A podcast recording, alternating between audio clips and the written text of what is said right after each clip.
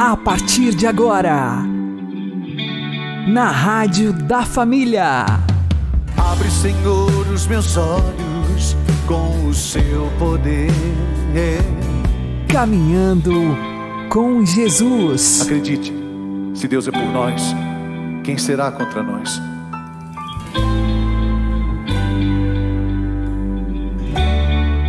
A paz esteja com você, meu querido irmão e minha querida irmã. Eu sou João Cláudio e este é o programa Caminhando com Jesus. E vamos caminhar com Jesus em nome do Pai, do Filho e do Espírito Santo. Amém. Inspirai, ó Senhor, as nossas ações e ajudai-nos a realizá-las, para que em vós comece e para vós termine tudo aquilo que fizermos. Por Cristo, Senhor nosso.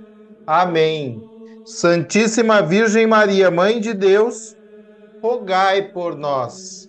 Castíssimo São José, patrono da Igreja, rogai por nós.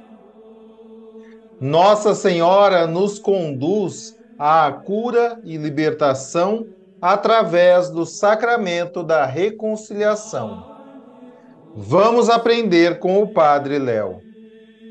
A marca de Aparecida, a marca do Círio de Nazaré, por exemplo, em Belém, a marca de Medjugorje, a marca de Fátima, a marca de Lourdes, a marca da medalha milagrosa, a marca de da Nossa Senhora da Salete, de todas essas, de Guadalupe maravilhosa no México, Luján na Argentina, todas as os santuários de Maria têm essas marcas. Confissão profunda são lugares aonde as pessoas renunciam ao pecado. E aqui também eu queria trazer o coração de muitos e muitas que não aceitam a cura e a libertação como um ministério da Igreja Católica. Ora, se a Igreja Católica não acreditasse em libertação, a Igreja Católica parava com o sacramento da reconciliação mas a igreja acredita e continua. Por isso, em todos esses santuários, filas, filas, filas, filas de gente para ser atendido em confissões. Por isso que em todos os grandes eventos que a Igreja Católica promove, há uma preocupação permanente com o atendimento das confissões.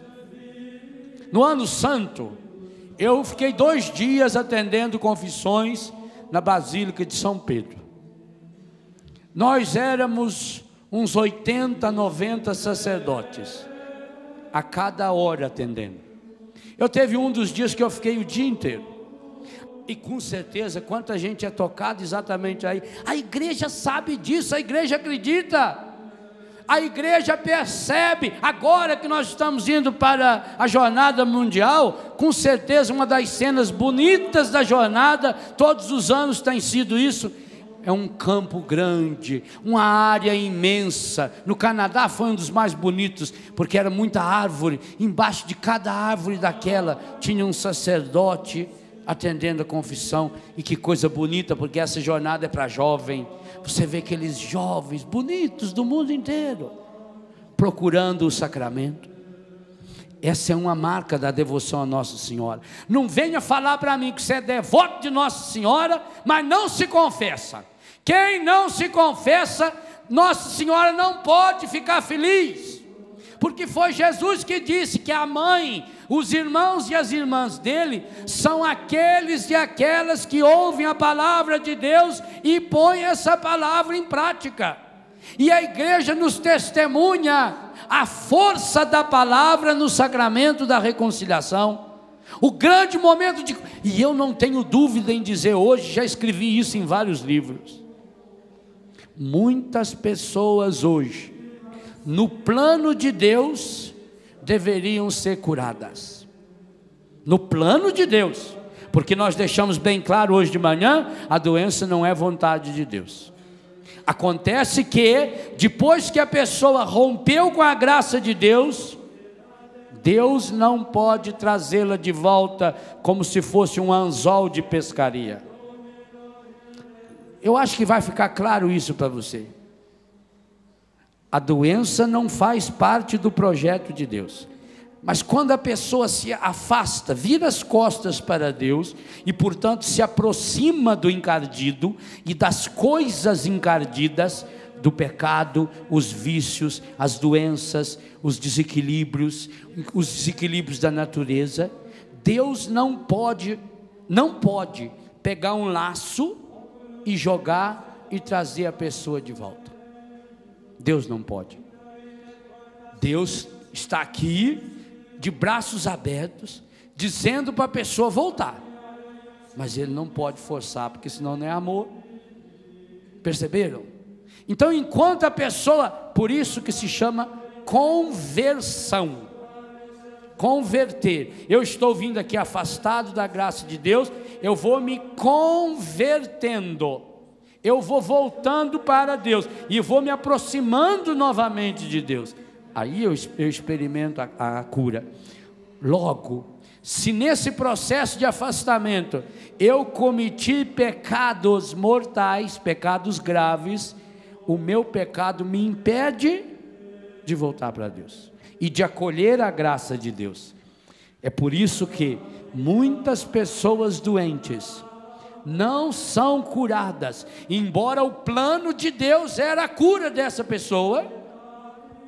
Há pessoas que o plano de Deus não há que não é a cura o plano de Deus? Sim, se é a doença que vai me levar para a vida eterna que no plano de Deus já era a época de eu ir para o céu. A doença só foi o facilitador desse processo, então não precisa de cura, eu já vou, quero ir para o céu logo. Eu já, eu já me encontro com Deus. Eu já acompanhei pessoas, por exemplo, doentes no hospital, que pedia para ser curada, e a gente rezava e muita gente foi curada. Também já rezei para muita gente que não foi curada, até hoje não sei porquê. Por isso que a gente não pode dar garantia nenhuma. Nós devemos rezar pelas pessoas. O que Deus vai fazer com a reza que você fizer, isso é problema dele. Se ele vai aplicar nessa cura, se é na restauração da pessoa, se é na vida plena da pessoa, isso, é, isso aí não é problema. Mas também já rezamos por pessoas que num determinado momento falou assim: reza para eu ir para o céu. Reza para Deus vir me buscar. Eu já ouvi isso em alguns casos. E você reza com dor no seu coração. E Deus vem buscar essa pessoa. E essa pessoa tem uma morte linda e maravilhosa. Tem uma, uma passagem serena que deixa, ao escapulário, rastros de Deus por onde passa. Quem é de Deus, até o seu rastro de morte tem a graça de Deus. A morte que parecia ser algo dolorido. Por quê? Porque a pessoa se converteu.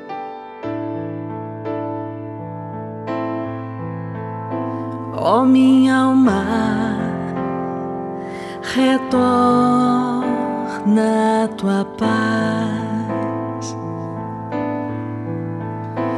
como criança, bem tranquila, no regaço acolhedor de sua mãe. Ó oh, minha alma, retorna a tua paz, como criança, bem tranquila, no regaço acolhedor de sua mãe. Minha mãe é a Virgem Maria, ela que agora vai me acolher, me abraçar, me perdoar, compreender, me acalmar, me ensinar, me educar. me formar,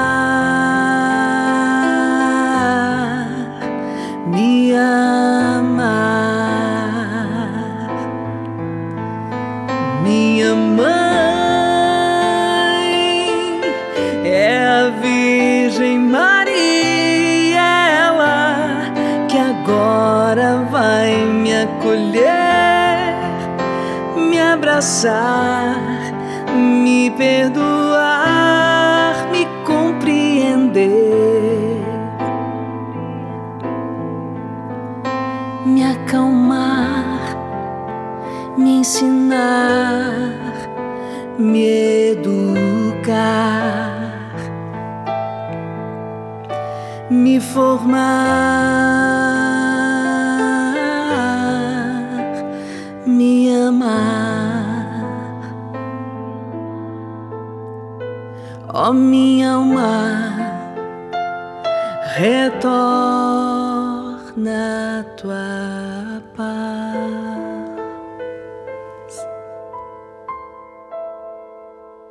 Caminhando com Jesus e o Evangelho do Dia.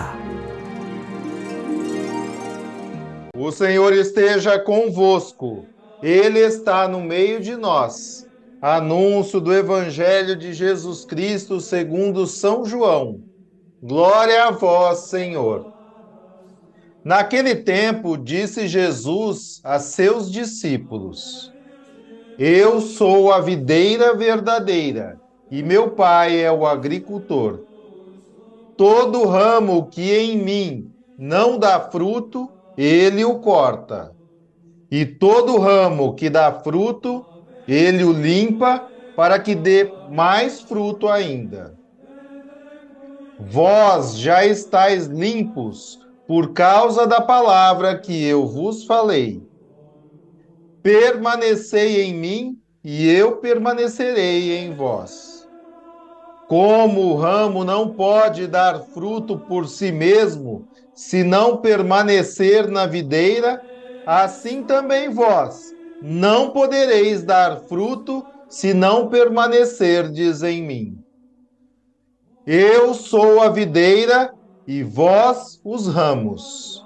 Aquele que permanece em mim e eu nele, esse produz muito fruto. Porque sem mim nada podeis fazer. Quem não permanecer em mim será lançado fora como um ramo e secará. Tais ramos serão recolhidos lançados no fogo e queimados. Se permanecerdes em mim e minhas palavras permanecerem em vós, pedi o que quiserdes e vos será dado. Nisto meu Pai é glorificado, que deis muito fruto e vos torneis meus discípulos. Palavra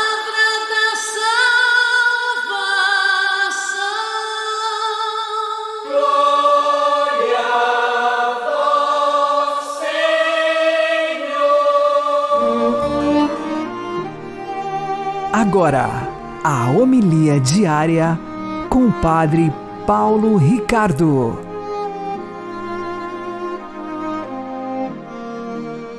Meus queridos irmãos, no capítulo 15 do Evangelho de São João, que é o Evangelho de hoje, Jesus está com seus discípulos na intimidade, na última ceia. E ele fala aquela belíssima parábola da videira e dos ramos.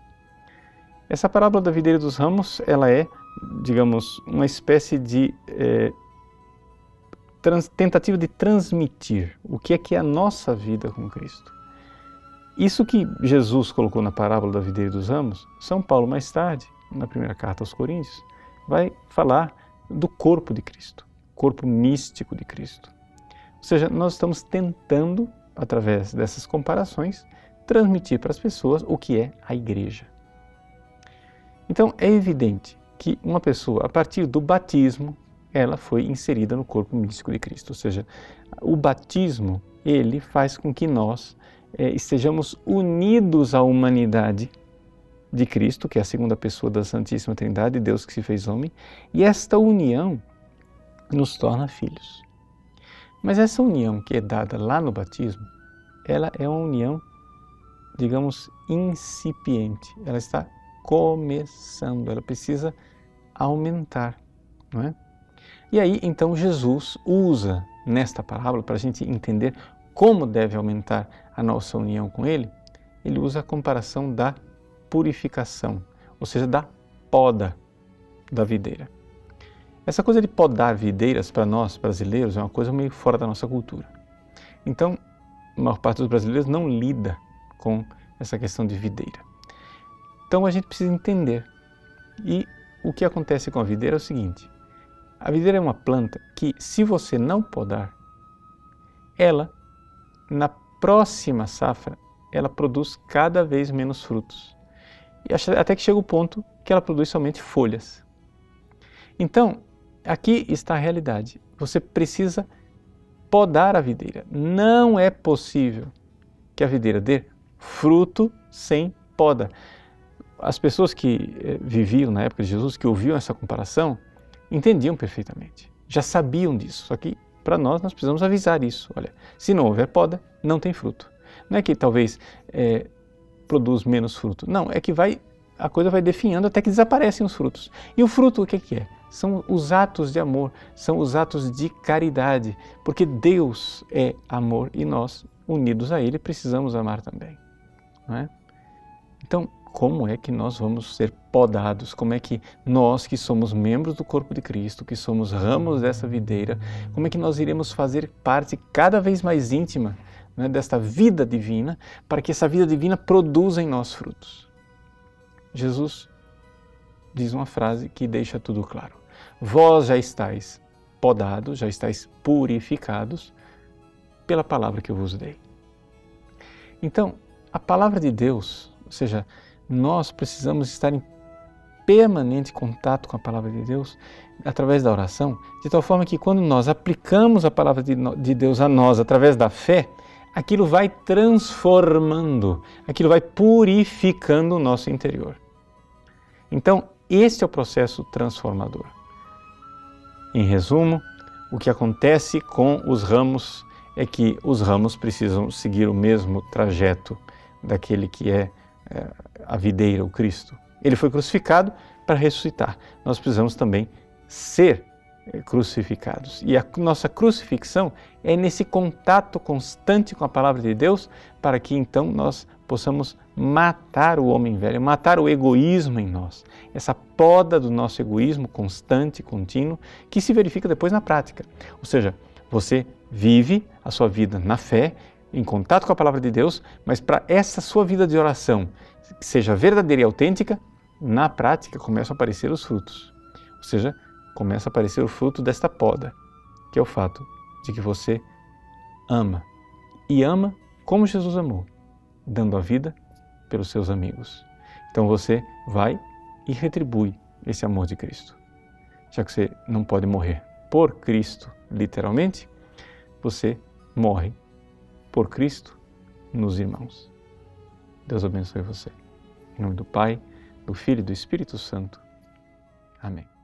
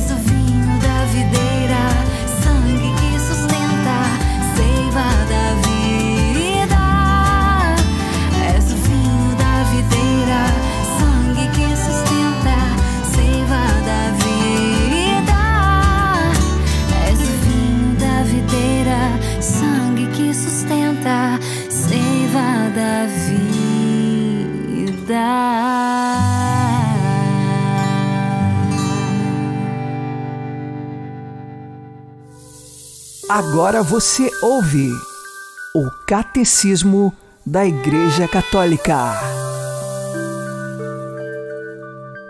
A liturgia das horas, parágrafo 1175. A liturgia das horas está destinada a tornar-se a oração de todo o povo de Deus. Nela, o próprio Cristo continua a exercer o seu munus sacerdotal por intermédio da sua igreja. Cada qual participa nela segundo o seu lugar próprio na igreja e as circunstâncias da sua vida. Os sacerdotes, enquanto dedicados ao ministério pastoral, porque são chamados a permanecer assíduos na oração e no ministério da palavra. Os religiosos e religiosas, em virtude do carisma de sua vida consagrada, e todos os fiéis, segundo as suas possibilidades. Cuidem os pastores de almas de que, nos domingos e festas mais solenes, se celebrem em comum na igreja as horas principais, sobretudo as vésperas. Recomenda-se também aos próprios leigos que recitem o ofício divino, quer juntamente com os sacerdotes, quer reunidos entre si ou mesmo sozinhos. Orar costuma fazer bem.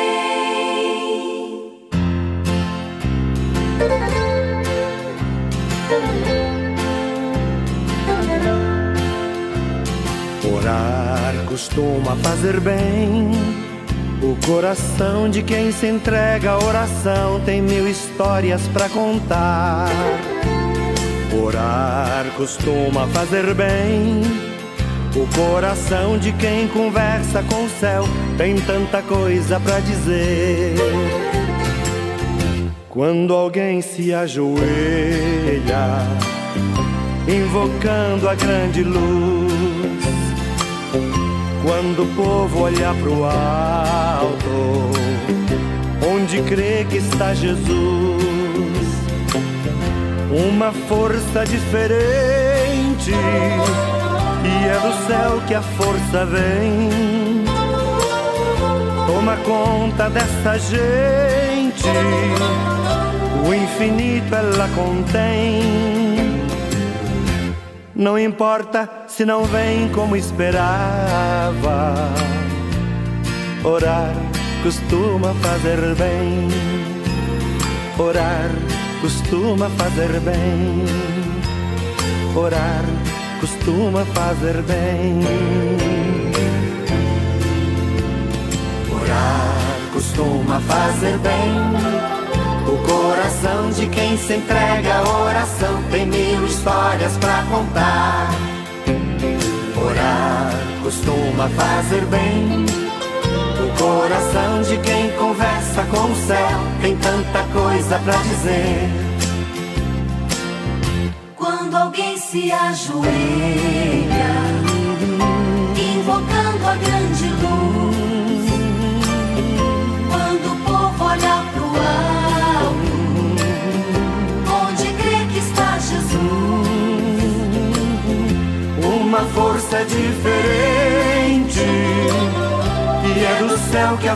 vem.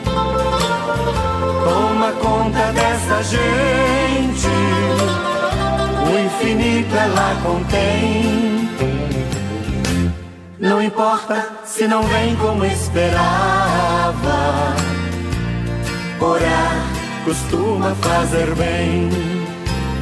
Orar costuma fazer bem.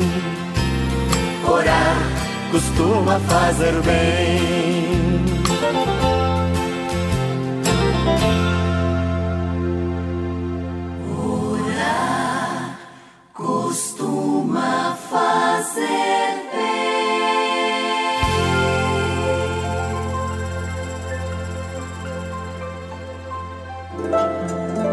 O Santo do Dia, com Padre Alex Nogueira. No dia 10 de maio, nós fazemos memória de Santo Antonino, ele que nasceu no ano de 1389 na Itália e desde pequeno ia até a igreja de São Miguel fazer suas orações. Aos 10 anos, ele ia todos os dias à igreja rezar diante do crucifixo e também da imagem de Nossa Senhora. Ele era filho único de uma família que detinha muitas posses.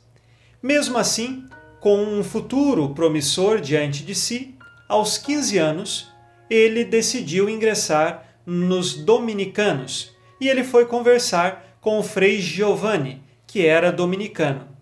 Frei Giovanni olhou para Antonino e disse: Você não tem condições para isso. Por dois motivos. Primeiro, você é muito fraco, porque Antonino era baixinho, por isso de Antônio ficou Antonino, e ele também era muito fraco. E segundo motivo é que ele era filho único. Mas para não fechar as portas da vida religiosa para o pequeno Antonino, Frei Giovanni disse a ele: Olha, aqui está a coleção de leis canônicas. Se você voltar aqui com todas essas leis decoradas, nós vamos acolhê-lo. Mas ele fez isso porque sabia que aquele jovem menino jamais conseguiria decorar todas aquelas leis. Passado um ano, Antonino estudou cada uma das leis e decorou todas. Um ano depois chegou até o Frei Giovanni e disse: Pronto, agora eu já decorei todas as leis e quero entrar aqui na ordem dominicana. Frei Giovanni ficou muito espantado porque de fato ele conseguiu decorar todas aquelas leis canônicas que lhe foi oferecida. Então o acolheram, ele se tornou um grande teólogo, estudioso, professor e depois também assumiu alguns cargos de superior junto à ordem dominicana. Ele mais tarde foi chamado pelo Papa a ser arcebispo de Florença. Ele a princípio não queria, mas depois aceitou e se tornou um grande pastor daquele povo, sempre numa vida de profunda oração, de renúncia a si mesmo. E muitos vinham até ele para pedir conselhos tanto que ele também era chamado de Antonino dos Conselhos, porque muitos eram por ele esclarecidos diante de conselhos muito claros nas circunstâncias da vida que eram dados pelo bispo Antonino. Ele também rezava com firmeza de espírito e muitos milagres aconteceram devido à oração e intercessão de Santo Antonino. Quando ele morreu, oito dias de velório aconteceram e testemunhas dizem que durante esses oito dias o seu corpo exalava um perfume muito agradável de rosas. Ele, depois de sua morte aos 70 anos, foi muito venerado pelo povo e então também canonizado. Hoje nós pedimos a intercessão de Santo Antonino para que alcancemos numa vida de profunda oração e de reconhecimento de Jesus como centro de nossa vida, nós saibamos crescer na fé e, de fato, buscar bons conselhos para encontrarmos o caminho do céu. Santo Antonino, rogai por nós. Abençoe-vos Deus Todo-Poderoso, Pai e Filho e Espírito Santo. Amém. Fique na paz e na alegria que vem de Jesus.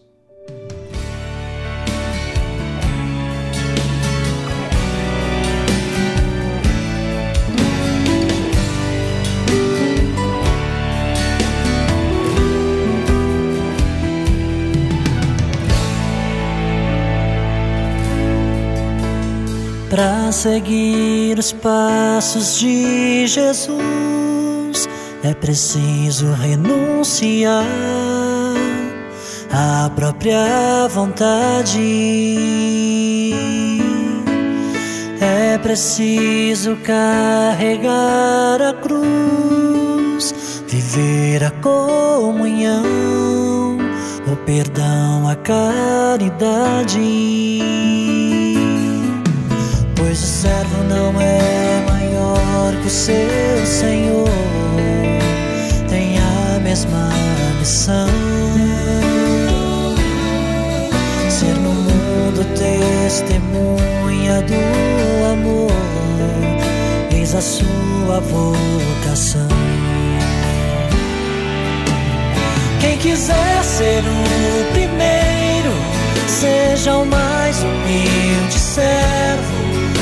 seja sempre verdadeiro, tenha um coração sincero, viva na simplicidade, a humildade tudo alcança. Pois quem ama de verdade planta paz e a esperança.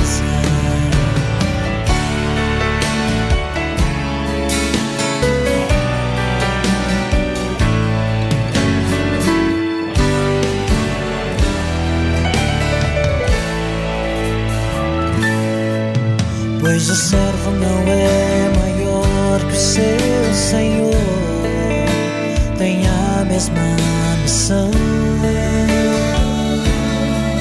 Ser no mundo testemunha do amor, eis a sua vocação. Quem quiser ser o primeiro, seja o mais humilde servo seja sempre verdadeiro, tenha um coração sincero, viva na simplicidade, a humildade toda alcança, pois quem ama de verdade planta paz e a esperança.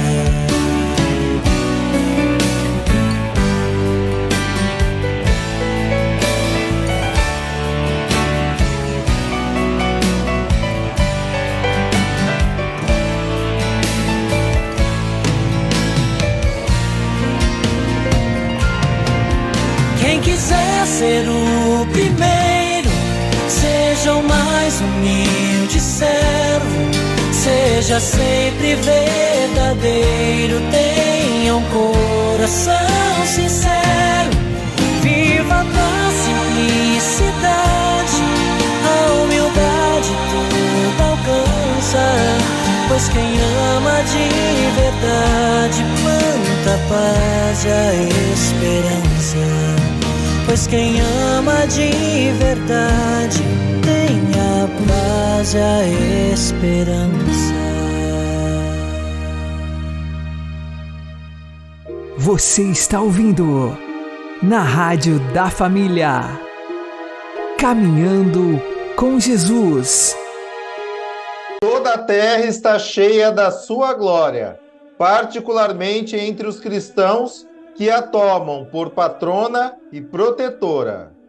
Quantas catedrais consagradas a Deus sob a sua invocação.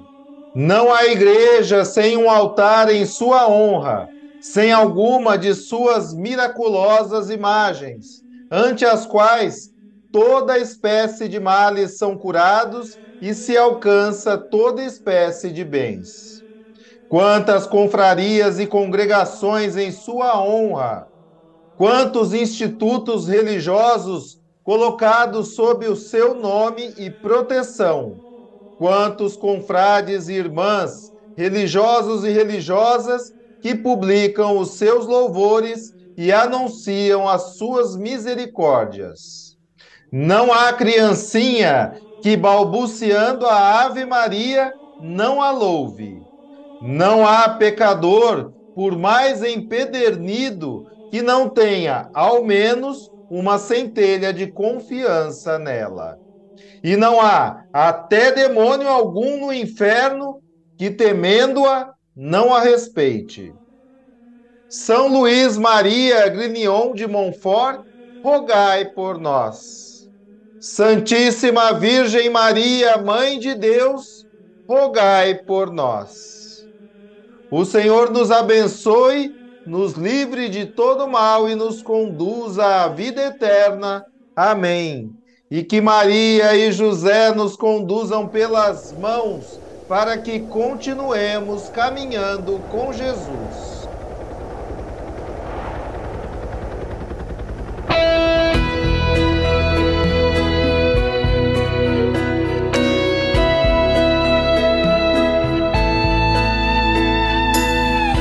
Nossa Senhora, Mãe pura e eterna, Mãe de Nazaré. És Mãe de Cristo e pela graça, Mãe de todos nós. Nossa Senhora, ó Mãe peregrina, não me abandonará. imagem hoje caminha, levada em nossas mãos. Tão simples, menina, foi escolhida pra nos mediar e ao pé da cruz.